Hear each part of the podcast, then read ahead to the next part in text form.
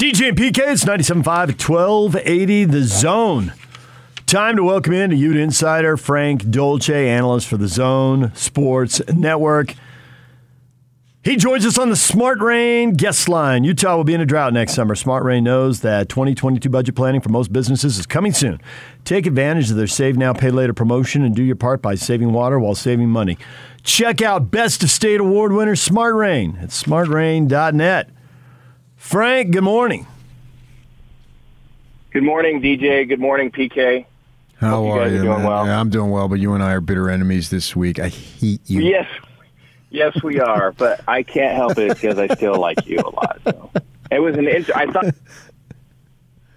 I thought you had an interesting discussion going there about the uh, taking sports too far. I certainly, I, I would count myself in that crowd at one point in my life. Hopefully, I, I figure I've tried to figure it out a little bit. I'm still not perfect at it. That that's for sure because I get too invested in all of this stuff. But Do you really? Because when I, I, I when I talk to you, you seem like you're kind of above it all. You get more than anyone. You're not on the team anymore. When you're on the team, watching film, lifting weights, running, you're sweating right next to those guys, and we don't have any of that investment. So why would we? We, we, we, we need to do. We need to do this. Well, it's not we. I'm not up there lifting weights.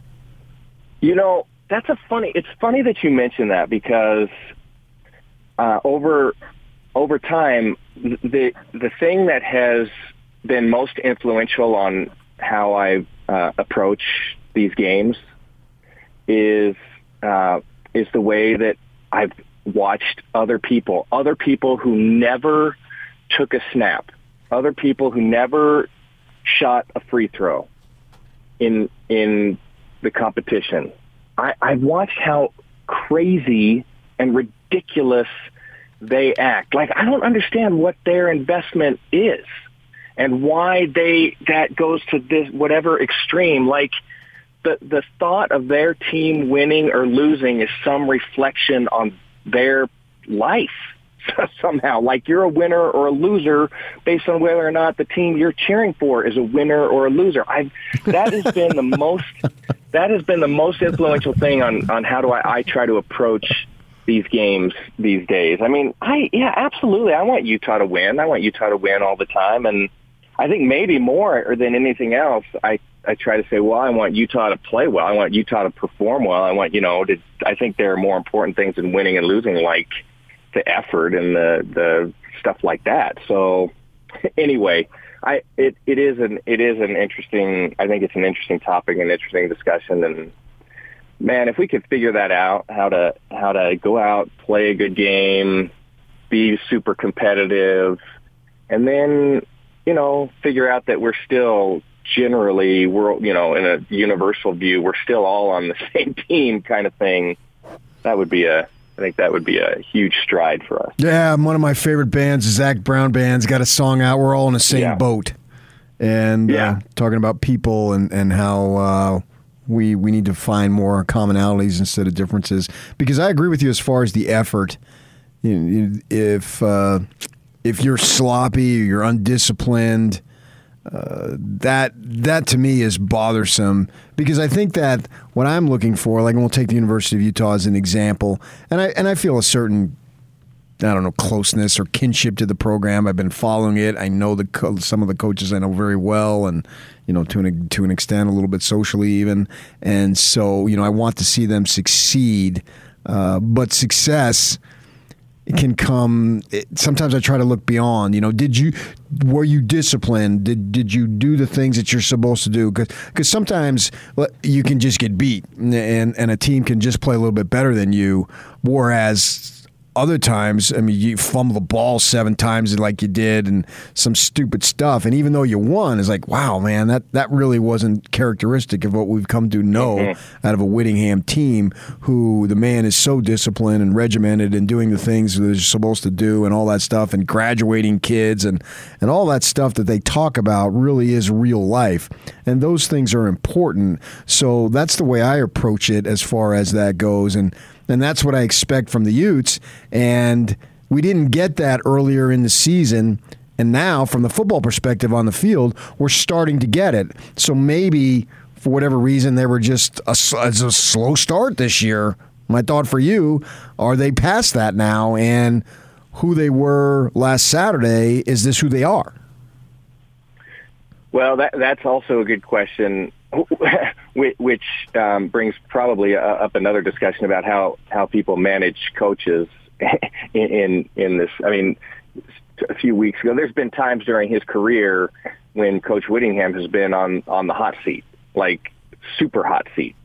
And but you look over the course of his the entirety of his career, and you think, well, you know, wow, he's he's done pretty well. Like that's to think that he would be on the hot seat at some point. You think, well, maybe that's not maybe that's not fair. Kalani Sitake same way. I mean, I think Kalani. I I've always been a fan of Kalani's, but but he's he was on the hot seat not too long ago. Yep. Um, and he seems to have his team kind of rolling along, and that talk is, you know, now there's talk about him moving along. So it's it's just interesting. I don't know. I don't know what this football team is. I mean, if if they perform the way they performed Saturday against USC, and I, I you know, I think it's it's a, a USC team that's in disarray. So maybe that's not a comp- perfect example of what this team could be, but but if they perform that way if they play the way they did at the line of scrimmage and uh, offensively especially, and allow everything else to open up, then I think it's a I think Utah's a really tough team to beat. Uh, the the the fascinating thing about sports and following these guys who are you know 18, 19, 20, 21 years old is is that can they achieve that standard every single week? Uh, I and especially with all the stuff that that they have to deal with. So I think this is a team that has a lot of talent, a lot of potential. It feels like they turned a page, they got onto the right page, and have the ability to be very competitive in the South. In fact, I would say that that I, you know, Utah has jumped up in in my expectation about where they'll finish in the South. So I'm optimistic. I'm oh, really yeah, yeah. optimistic about this team, but I just, you know, I, I need a better sample size than one game against a team in USC that I think is in, in a little bit of trouble. It's cool that they got their first win in the Coliseum. It is the third straight game that it, that USC has lost in the Coliseum. They are clearly in a little bit of trouble. So I think yeah. the thing that is not so much worrying about what they did to USC and how they look versus USC, just versus themselves. In previous game, we saw offensive linemen stepping the wrong way. We saw people blowing up running plays as the handoff was happening. And we didn't see any of that against USC. Like guys knew what their assignment was, and they did it at least at some minimal basic level. And that's a big step forward. You've probably played with teammates who didn't know the plays and ran the wrong way, stepped the wrong way. And so just getting that straightened out seems like a major step forward because it was very unlike Utah to have those issues going on, let alone going on for so long. I yeah, I've had guys uh, who I had a guy regularly turn around and ask me as we were walking to the line of scrimmage, "Hey, what's the count?" we just broke the huddle, and I give him the count. You know, it's usually on one or two or some other interesting thing. And then we're we break the huddle, and we're literally walking to the line of scrimmage, and he turn around and say, "Hey, what's the count?" That was my center. Oops. So you you talk about you talk about a, an uncomfortable situation. Like, wait a second, he doesn't remember the count. Is he going to remember what is happening on this play? That transformation, I think, for Utah Utah's offensive line was the most significant transformation I've seen out of this team. And and by the way, that one piece opened up seemed to open up everything else. All of a sudden, now you don't have question marks about the quarterback play, and you don't have questions about wide receivers getting separation downfield, and you don't have questions about uh, running backs only averaging under three yards a carry. It's it's just the most important position group on the football field offensively. And so the way that they made that step forward, you know, dialing five, dialing in five guys, even having to replace one of those guys midway through the football game, and the the way that they played together and worked as a unit, I think was the most significant transformation for Utah football this year. That's going to be the key for Utah moving forward.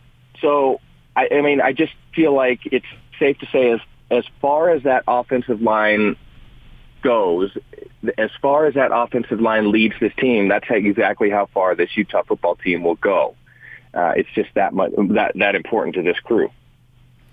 What's crazy to me as I look at the history of Utah football since I've been involved, uh, living in this uh, market for almost three decades now, is to think that uh, this is the halfway point coming up on Saturday. They had the bye; other teams have already gotten there, but this will be their sixth game, so obviously they played twelve. And with that in mind, I still don't know who the number one running back is. And in the history of Utah, since I've been following it, by this point in the season, we've had a clear, defined answer. But in my mind, we don't. I think that's crazy. Don't do you? Yeah, yeah. I so this this football season is for Utah is strange in a lot of ways. I think, and one of those is that uh, because it's been the foundation of Utah's offense for so long, especially under the Coach Whittingham era the running back position seems to to um, be settled by game two. It's always we always go into the season with two, maybe three guys, and then two or maybe three games in, there's a guy, and he just has emerged and has figured it out, and then we just roll with that. Uh, but but that hasn't necessarily happened. Maybe there's more parity in the running back group. Maybe it's just the issue of ball security, and and there really isn't that much parity. But but there, you know, there was one guy in particular that that couldn't hold on to the ball. So I think Thomas separated himself a little bit. Uh, but again, that that that is he's you know, to me he's one fumble away from standing next to Coach Whittingham on a Saturday afternoon for most of most of the football game. But the, he, very positive performance against USC for Thomas. Uh, I still like I still like Bernard. I think that uh, he needs to get healthy a little bit, but I think he is a very solid running back. I still like Pledger. I think that he's shown the ability to provide some spark for Utah in, in the offensive backfield, but if I had to rank it at this point, it would I think it would be a clear Thomas, uh, and then Pledger Bernard as guys that uh, come in to, to give them a, a breather at some point during the football game. So I know the quarterback gets most of the credit and most of the blame. I have uh, said for a long time the Utah receivers not a very good group, don't get separation. There were multiple plays against USC, and maybe this does have a lot to do with USC's defense, but there were multiple plays that Utah receivers got themselves open, Frank. A couple guys getting deep, a couple steps beyond the secondary on the touchdown pass when. Um, in in the first half, uh, I'm blanking on the receivers, his first touchdown catch, but uh, he got to the Money near, Parks? yeah, he got to the near sideline. He got separation. Like guys got themselves open, and that's been an issue. Were you as impressed with the receivers? Absolutely. I mean, Money Parks caught caught that touchdown pass, and I'm looking through the media guide like, where the heck did Money Parks come from? you know, where, Florida. Where's this guy been? Yeah. so, so I mean, this this this is a it's an interesting. It was interesting the way the game unfolded, and Utah being able to throw the ball. First of all, did you did you see Cam Rising running for his life in that game? Nope. I didn't because I didn't see it. So I'm And running. so that yeah, running, he ran a fantastic touchdown. But Yeah. but the issue to me is okay. So all of a sudden, offensive line play is really good, really solid. Quarterback has time to make his reads, go through his progressions downfield, works out of a clean pocket. Because he has time to throw, now the receivers have time to get separation it's really difficult for a defensive back. I mean, I've said this a lot, but but Deion Sanders may be the only guy that could hold on to a guy for the entirety of a play. Defensive backs, it's just it's it's an unfair advantage for a receiver. To to especially if time starts running. I mean, you get four or five seconds downfield. It's hard to hold on to that receiver for so long. So offensive line play is good. Quarterback has time to to throw the ball downfield. Receivers have time to get separation. I think all of those factors were, were important.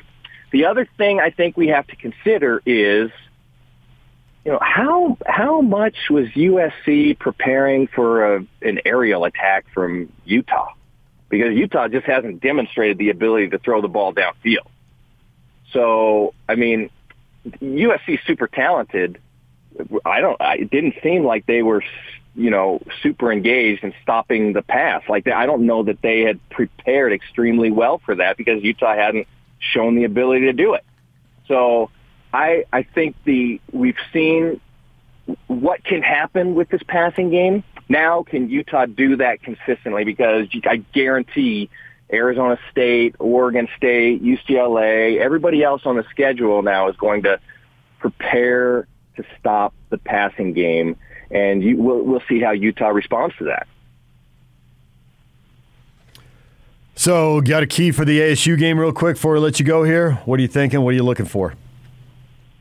Well, there's two games on the schedule that that really make me have a little bit uh, you know, I'm a little nervous about for the rest of the schedule. I mean, all of the games are, are, are tough. I don't, I don't like the thought of them playing Oregon State. I think that's a good football team, even though they kind of imploded against Washington State. Um, obviously, Oregon is maybe the most talented team in in the Pac-12, and so that's a that's a tough one. But there's two teams like UCLA and Arizona State are are teams that make me a little nervous because um, one because I think offensively they're they're pretty good. Uh, can establish a running game, but most importantly, they have quarterbacks that have significant mobility. And Utah, I, I, I want to see I want to see Utah be able to contain that that type of quarterback, and I haven't seen that yet. So that's a concern. Um, and I thought, you know, Slovis doesn't present that problem against USC, and then or with USC, and so Utah Utah pretty well hemmed in that that that offense. Although they did have almost 500 yards of total offense, which is kind of funny a funny stat to look at. So I think that's a big key. Utah have to has to you know try to make those teams, especially Arizona State, one dimensional, and then contain the quarterback if they can do that. That's a big that's a big issue to me. Uh, and then on the other side of the ball, same thing. It just starts up front for Utah. You have to be solid at the line of scrimmage. I think Arizona State's very athletic in the defensive on the defensive side of the ball, tough up front.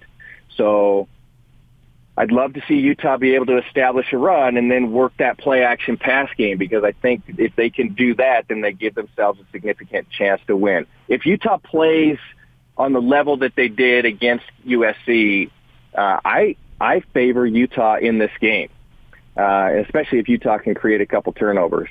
If it goes the other way, if it's Utah that we saw in the first three weeks of the season, then then it's going to be a tough outing on Saturday night. Frank, we'll let you go. We appreciate the time. Don't get too wound up about your team, okay? the mo- the team I get most wound up about these days are just my kids' teams, and then I'm the dumb parent on the sideline yelling at you know for red cards from the referee. But but I try to temper that as well. Most of the other stuff I'm pretty good at. Frank Dolce, Ute Insider and analyst for the Zone Sports Network. Thank you, Frank. Coming up, Lincoln Kennedy, Raider radio analyst, Pac 12 network analyst. His weekly visit is next. Reaction to Jon Gruden resigning. We'll talk with Lincoln in a minute. Stay with us.